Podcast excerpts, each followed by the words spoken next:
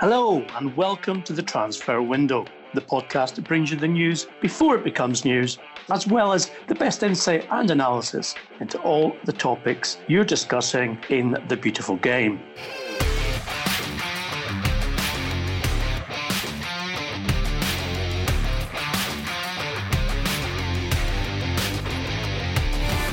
I'm Ian McGarry, and with me, as always, is Duncan Castles. Today we've got news, views.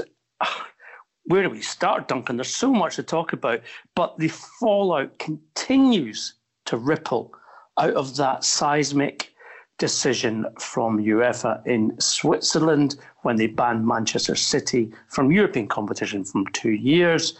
All sorts of uh, different views have been well, battered back and forth. I think is the is the best way to put this because as yet we still don't know the full ramifications of court until City um, get forward to their appeal to CAS. But Duncan, you've got news on a one particular player who's interesting a particular super club. Yes, I think that's what we're seeing now are the vultures of European elite football starting to hover around Manchester City's elite football squad, most expensive squad in the history of the game. Uh, top class players throughout it. There's no surprise that um, other major European clubs are saying, look, finally, this is a chance to get at some of those individuals. Manchester City is a club that has a history of never selling against their will um, the players they consider to be central to their plans. But now maybe we can get them because they have this huge financial impact. Um, over a hundred million pounds worth of effective revenue loss when you factor in the broadcast money they would take from a Champions League season, the um, gate receipts they would take, and the p- potential effect it can have on their um, commercial revenues going forward. Uh, so you have that element, and you also have, and I think this is the more important element here, you have top players wondering whether they will be able to play in the Champions League, the top competition next season and the season after. Um, you have Lionel Messi uh, going on record and being asked about this transfer window ban, expressing a degree of surprise about it and, and saying, if City aren't allowed there, are many players who maybe will find a way out, or perhaps not. It's great to play in, but it can be tough without it. And this is the thought process at Manchester City at the moment. We, we know that Ferran Soriano, chief executive of Manchester City, got in touch with the players immediately that news of the ban came down and said to them, Do not worry. Um, we will have this set aside. You will not miss out on Champions League football.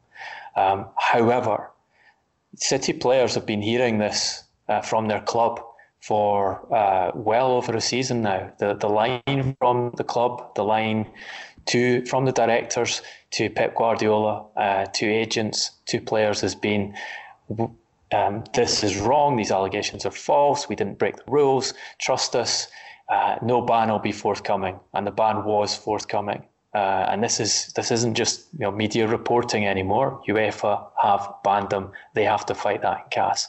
So the players have doubts, and one of the doubts is the element you raised on on Monday about um, payments. So Manchester City, like many clubs, actually they they copied the Barcelona model here, which is make some of the a significant amount of the salary based on qualifying for the Champions League and achieving in the Champions League. So you strip that away from um, the players, and you're looking at 20% or more of their earnings being taken away by not ha- not being in the Champions League. And there, there is a financial solution to that, is which is uh, offer to pay those contracts regardless of whether the team plays or not. What you can't solve is the ability, the status, the excitement, the challenge of being involved in the top club competition in football. So specific players this applies to, and we're now talking about absolute central players to the Manchester City project. Um, Bernardo Silva, uh, at, at, a core age, arguably uh, Manchester City's player of the season last year, arguably the Premier League's player of the season last year. Barcelona would like to sign Bernardo Silva. They have a long standing interest in the player. They've been making inquiries to see whether it would be possible to get him out of Manchester City. Their initial answer to those inquiries was no chance. Manchester City will not sell this summer, and this is something that's been going on for several months. They will not sell this summer. Bernardo Silva is central to their plans. Pep Guardiola loves the player. He will not allow him to leave. Now you have a scenario where Manchester City can't guarantee Bernardo Silva Champions League football. Um, now you have a, an additional pressure on the situation where Bernardo Silva might choose um, to say, well, look, I, I joined this club on these conditions. Um, you assured me that we would have Champions League football going forward when, when this, this story came out, when these investigations began. The assurance from the club to Pep Guardiola and others was this is all false, it will go away. Now I am faced with um, what is a formal ban from UEFA that the club will not play in the Champions League for the next two seasons, and I have a club like Barcelona who want to sign me. Um, that's a difficult situation for Manchester City, and it changes the framework in which they'd been trying to retain the player. You also see Raheem Sterling giving an interview to one of the leading Spanish sports papers talking about his interest in playing for Real Madrid. Uh, he's careful in his comments, but they're comments which can easily be read both ways. Um, so he said, Right now, I'm at City and I'm really happy. But I say Real Madrid are a fantastic club. When you see the white shirt, you know exactly what the club stands for. It's massive. But at the same time, I have a contract with City now and I have to respect this. But it's a fantastic club. In football, we know what this is about. We know when a, when a player gives an interview like that, he's signalling his interest in moving to a super club. And this, in Raheem Sterling's case, you can you can sometimes put the argument say, okay, he's signalling that interest in order to get a better contract at his current club. Raheem Sterling's just not long signed an improved contract at the club. Raheem Sterling has told people privately for a long time that he sees himself playing in La Liga at some point in his career, and that Real Madrid is a club that is very attractive to him. So this is this is genuine. This is Raheem Sterling signalling to Madrid that he is interested in playing for him, and he's doing it less than a week after Manchester City have been handed down a two window Champions League ban, which will have a massive effect on their finances and threatens to take a player like Sterling, who you can easily argue is has been one of the top performers in English football. Some people would argue he's been the top performer in English football over the course of the last year. Um, the threat is that he will not be allowed to play in the top club competition, and and therefore it's not surprising to see him putting out statements that would entice Madrid to explore the possibility to get him out of the club this summer. I think also in that Leo Messi interview, which was Mundo Deportivo, for any of our listeners who want to access that, you can do so in English, by the way. Mundo do have a English um, version of their website. He also said, and I think this was intriguing, Duncan. Um, and I am paraphrasing here, but I said feel free to go to the website and see it for yourself. Um, that two years out of Champions League football is a long time for a player in his career. That it's difficult to imagine uh, for a top level player missing out on the possibility of competing in that environment for two seasons. And this is where City have made a rod for their own back. They have repeatedly said during the investigation process that they are totally confident that there will be no ban and that Manchester City will be acquitted, having done no wrong. When questioned on it on several occasions, Guardiola has said the same. Now, from a legal perspective, from a moral perspective, in terms of the players, their expectations and contracts, they have evidence to say that they've been misled. And this is what I mean by a rod for their own back. If those players want to leave, they can cite those quotes from both line manager, in employment terms, Pep Guardiola, and employer, Khalid Al Mubarak, in chairman, both reassuring and giving them absolutely no, well, in their eyes, no reason to be worried that they will be deprived of playing in Champions League football. Now, if you put that to a, a lawyer, and a lawyer went into a meeting with Manchester City and said, yes, um, the player I represent with his agent has a contract. It's true. However, you have shown that you are untrustworthy when it comes to the reassurances you gave about my player's career and his ability to play in the best competition in the world in club football. Therefore, we are asking that to be considered with regards to our player's future career and the fact that he wants to leave or he wants to join a club where he will be given the opportunity to play Champions League football. And interestingly, Messi backs that up. Best player in the world, alongside Cristiano Ronaldo, of course, Duncan, uh, multiple Ballon d'Or winner. Clearly, from a player's point of view, not playing Champions League is a huge thing. Now, this just shows you what the potential detonating effect a unsuccessful appeal will have for Manchester City when it comes to this two-year ban from European competition. And apart from the ramifications uh, that the ban's already having with regards to, as you've spoken about, Duncan, interest from other clubs in Europe in Manchester City's players, and indeed, of course, the um, difficulties City might face with regards to their own players uh, wanting to go. And uh, Jimmy obviously has some uh, views on that as well, as you can hear in the background. Also, some concern amongst Premier League clubs who have, let's just say, some apprehension about what this might mean with regards to City's motivation, team selections with regards to the rest of the season. This is a club who are competing on three fronts still in terms of FA Cup, League Cup final to come, and Champions League outside of the Premier League itself. Uh, and so, conversations, I believe, Duncan, with regards to um, how this may affect or may not affect the run in for Manchester City and the teams they play. Yeah, I, th- I think the issue here is we have an unprecedented situation where, um, as it stands, Manchester City's interest in the Premier League could be seen as being terminated. If you, you know, you believe that UEFA will be successful at CAS and uh, Manchester City will be banned from the Champions League next season, then effectively City have nothing to play for in the Premier League. Um, they can't win the title. Pep Guardiola gave up on that in December.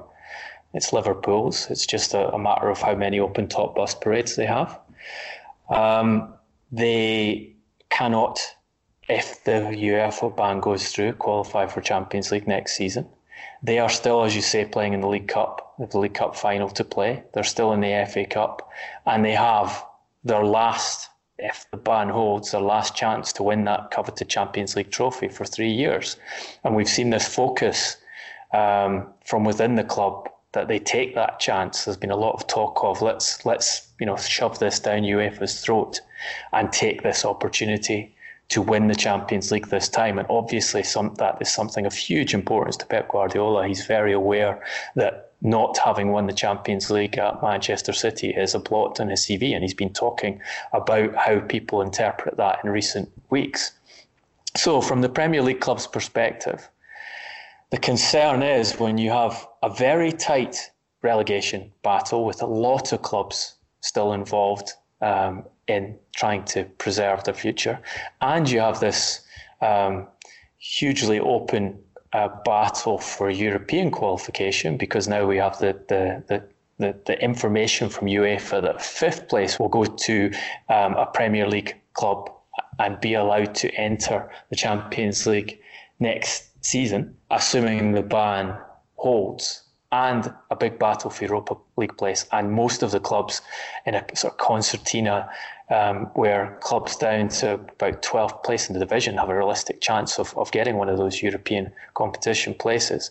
The question is if Manchester City decide to give up on their Premier League fixtures and, and treat them of secondary or tertiary importance, will that have an effect on the integrity of the competition? Because they have already played 26 games. They only have 12 left. So we're not going to see a fair balance where every team will be affected the same way, i.e., every team will get to play Manchester City after the ban had been handed down. You also, in the relegation battle, you have, they have um, six of the endangered clubs still to play. Um, and intriguingly, all six of those those clubs will be played in their last six games in the competition. So Norwich, Watford, Bournemouth, Brighton, Newcastle, Southampton in reverse order, Norwich being the last team they play.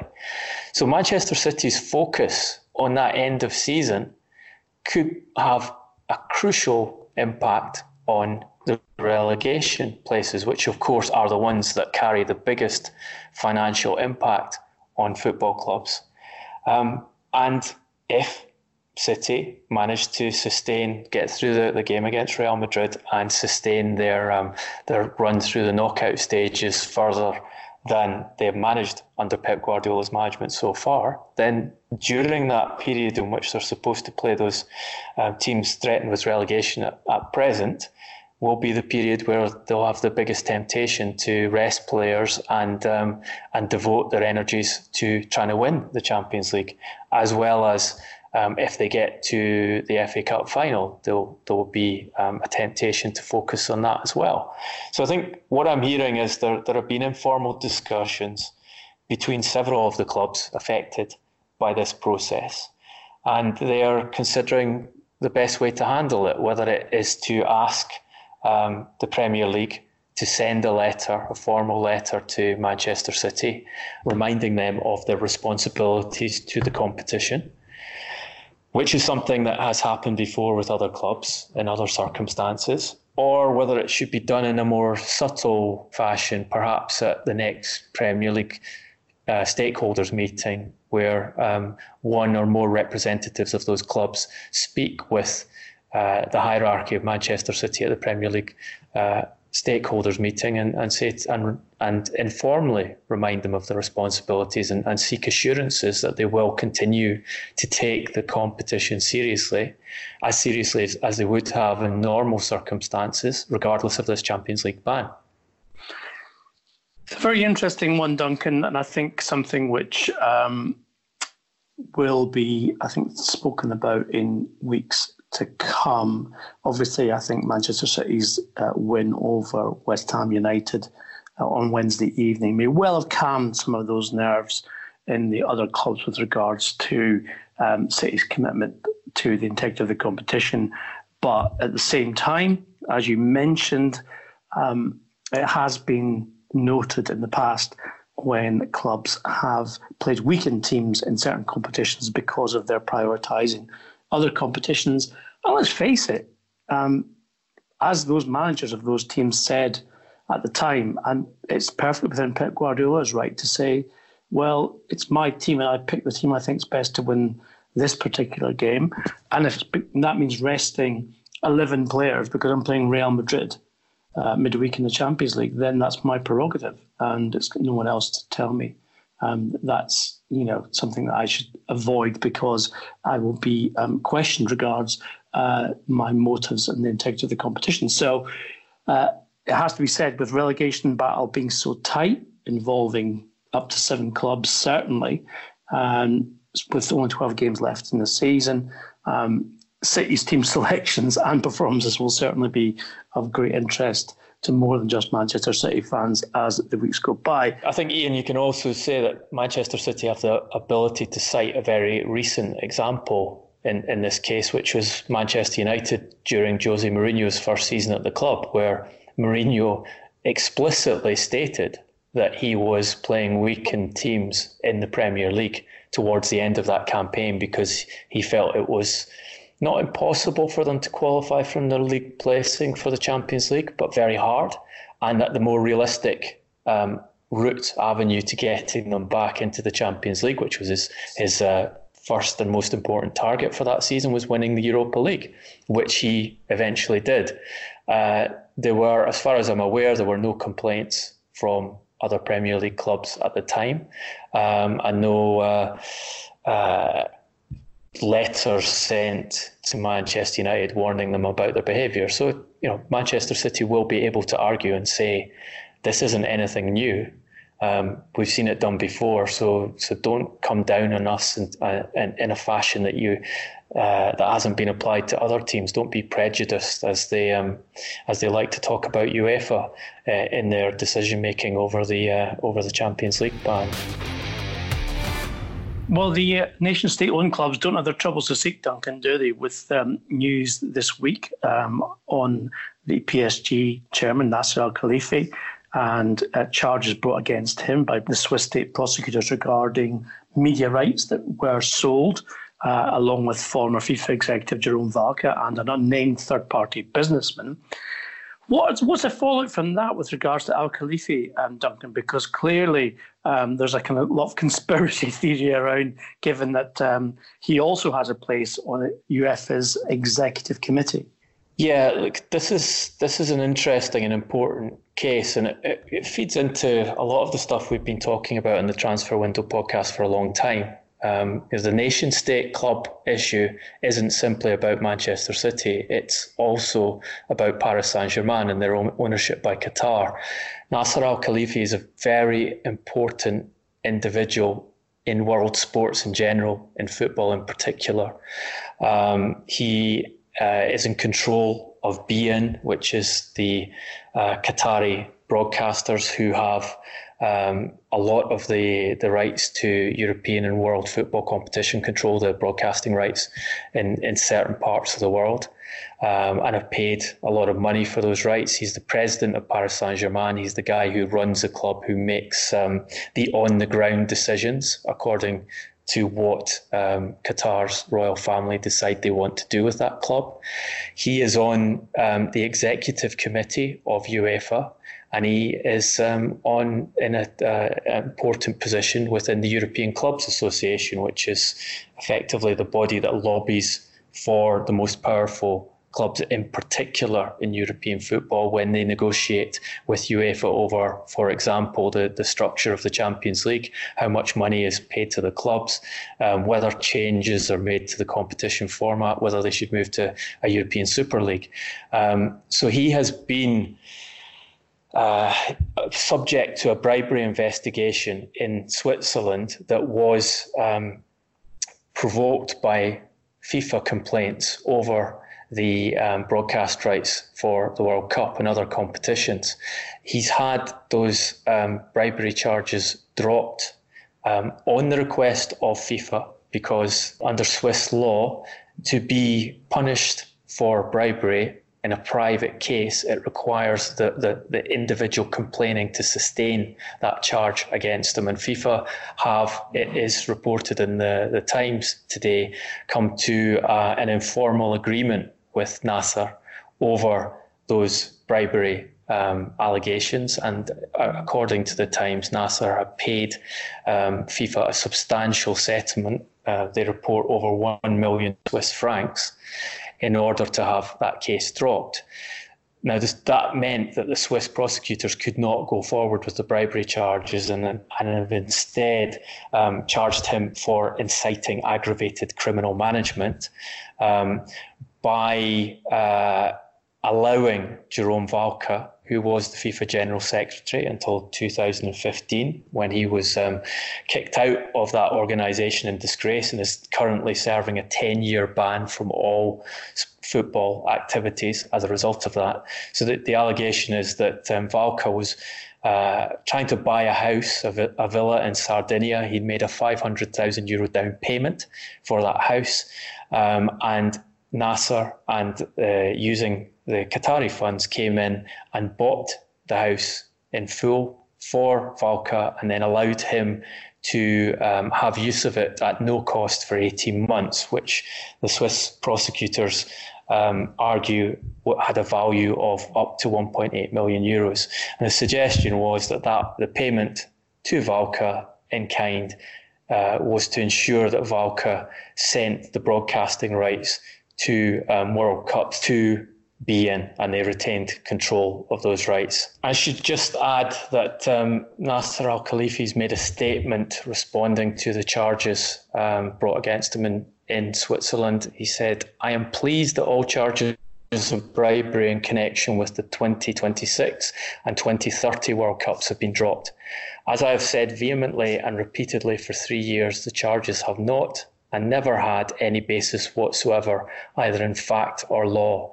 While the secondary technical charge remains outstanding, I have every expectation that this will be proven completely groundless and without any substance whatsoever. Just to note, what he refers to as a secondary technical charge there is that charge of aggravated criminal mismanagement relating to uh, Jerome Valcke. Now, this has been latched on to by, in particular, Manchester City supporters to suggest that um, UEFA are a corrupt organisation, and that Nasser, uh, in his position as an ex- executive committee member, had influenced the club financial control body to investigate um, Manchester City in the fashion they did and to hand down the um, punishments uh, of a two year Champions League ban and a 30 million euro fine in the fashion they did. Um, I think that has to be based on a misunderstanding of how UEFA process works. Um, Nasser Al Khelaifi is just one member of FIFA's executive committee, which is a, an extensive um, body. Um, it's comprised of the uh, president, uh, Alexander uh, Ceferin, there are 16 members elected by UEFA Congress. There are two elected by the European Club Association, of which one is Nasser Al Khelaifi and one by the European leagues. So you're looking at a 20 person executive committee who make decisions here. And um, the, the individual from the European Club Association is clearly not the most important individual in the executive committee. Further, the, the, the key element in the club financial control body financial fair play investigations is that they are set up to be independent of the executive committee. So there, there are a group of specialists who um, form the investigatory committee, which is headed up by former Belgian Prime Minister Yves Leterme. They investigate cases according to evidence um, that is presented to them. In this case, in this particular case, the um, the football leaks um, uh, cache of emails from Manchester City club accounts, um, which talk about the fashion in which they um, sought to uh, bypass UEFA financial fair play laws to give themselves an advantage in European club competition. The investigatory uh, committee investigates, they give their recommendation to a completely separate adjudicatory committee, which is um, a, a, body composed of mainly very experienced legal figures. And that adjudicatory committee comes to a decision on the, the merits of the investigatory committee's case and hands down a ban. Um, Nasser al Khelaifi is not involved on either of those committees um, and is explicitly supposed to be distanced from those committees.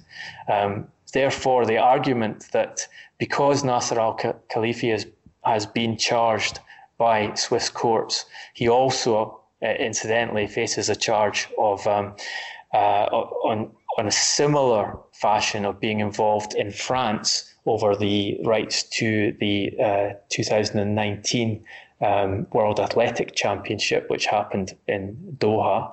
Um, because of those two charges, um, the whole UEFA organisation and their ability to fairly judge Manchester City's transgression of rules falls. It seems a, a, a kind of misinformed and, uh, and somewhat desperate argument, in my view. Indeed, and football politics, of course, has been dominating uh, the agenda of football in the last few days. And we can all understand why. And that's why uh, you guys have been in touch with us um, in your hundreds uh, to ex- give us your views on what's been happening with regards to Manchester City in particular. And we appreciate you guys getting in touch. And as you know, we engage with you on all our social media channels and uh, do our best to basically answer your questions, but also to give you information that you don't have, which I'm sure Duncan has just done with regards to Nasser Al Khelaifi and the case with FIFA and UEFA.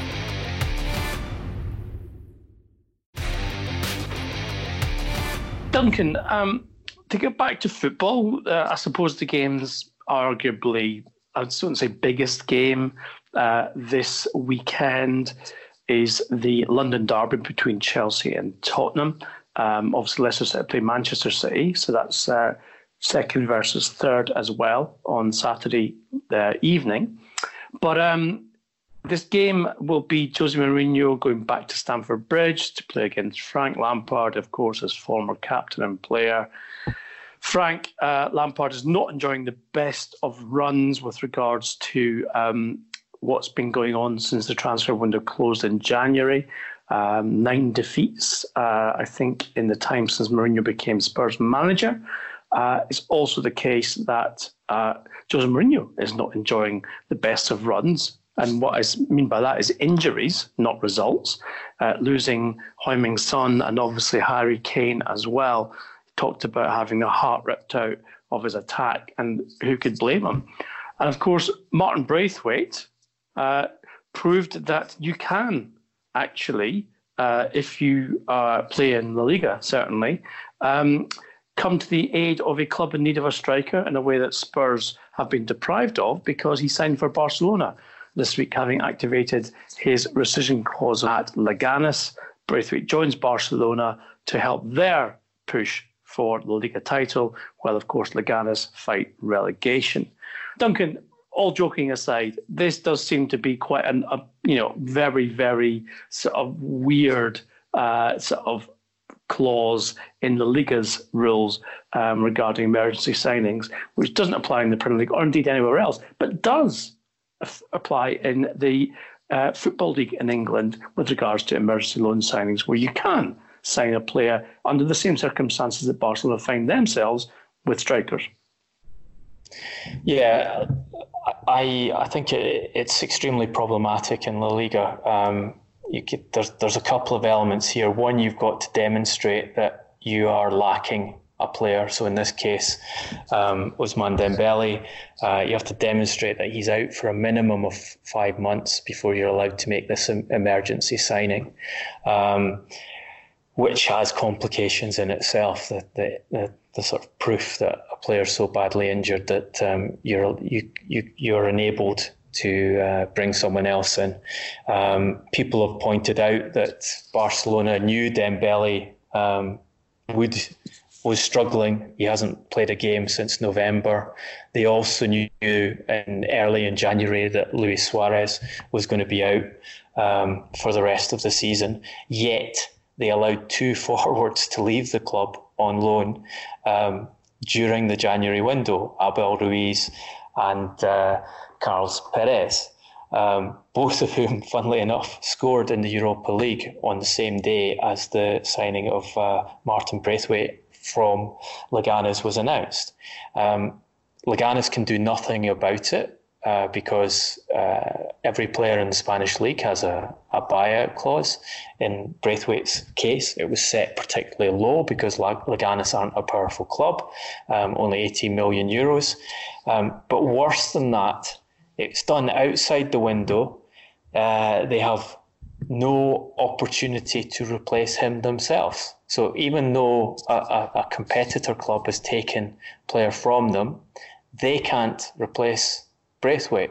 Yeah, only the only circumstances in which they'd be allowed to make a new signing is if they have a player who's injured for over five months, which which makes you wonder whether the um, the, the solution for them would be to get uh, some reserve forward to take a fall in, in training and uh, and sustain an injury that their doctors could present as uh, as being as as having a over five month recovery period on to allow them to go and use that 80 million euros to um, to sign someone themselves. Genius, Duncan. Evil genius, but genius just the same.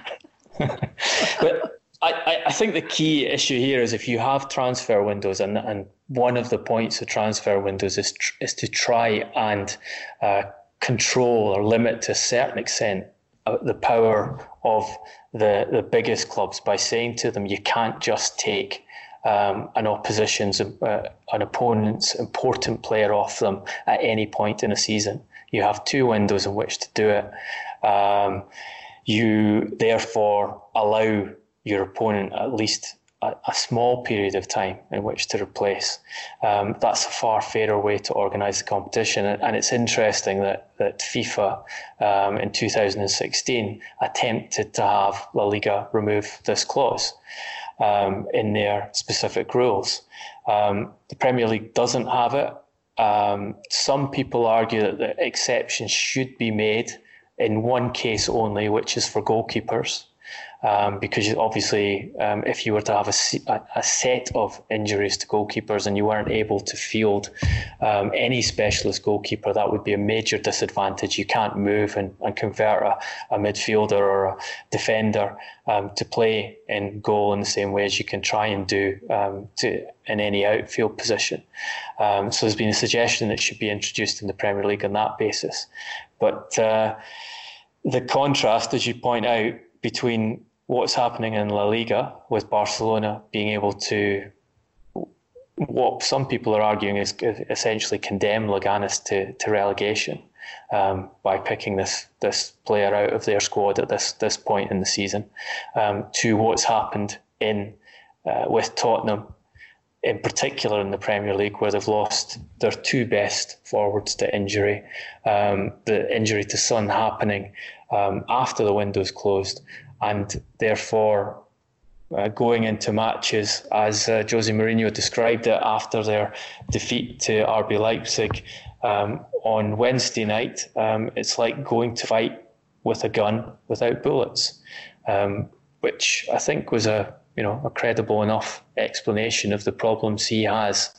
Uh, competing against a, a, a club that plays as good football as Leipzig, and more importantly, I think for him, the problems he's going to have trying to sustain an attempt to get into the top four or the top five of the Premier League to qualify um, Tottenham for the Champions League this season uh, because his tactical options are severely limited.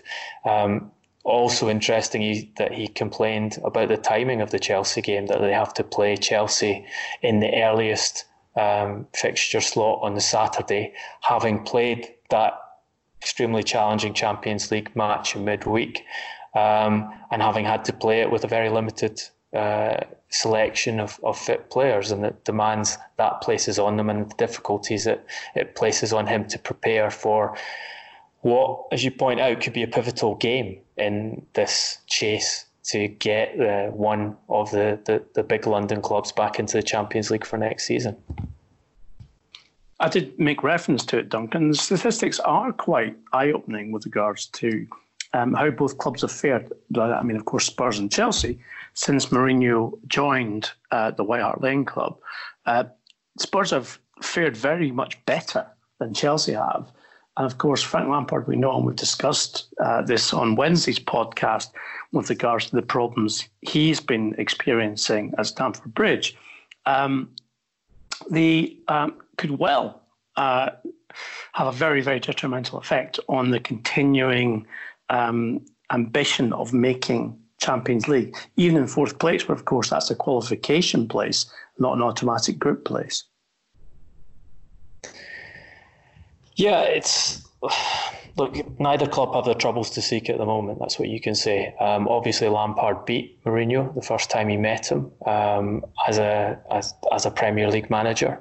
Um, if he can repeat that feat uh, on Saturday, then that takes some of the, the, the, pressure off him and, and heaps it back on to Mourinho, who um, will not be given dispensation by some of his critics uh, because of the, the resources available to him. Um, some people seem to think he, he has to play um, the same style of football uh, as uh, coaches like Pep Guardiola regardless of, of missing his two uh, best forwards.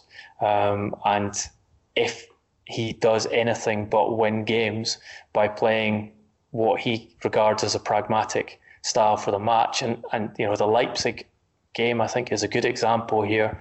No, no argument that Leipzig looked the better side for the majority of the game. No argument that Leipzig probably should have been two, perhaps three goals up early on, but um, Mourinho set up his team in a fashion to try and get something out of that game.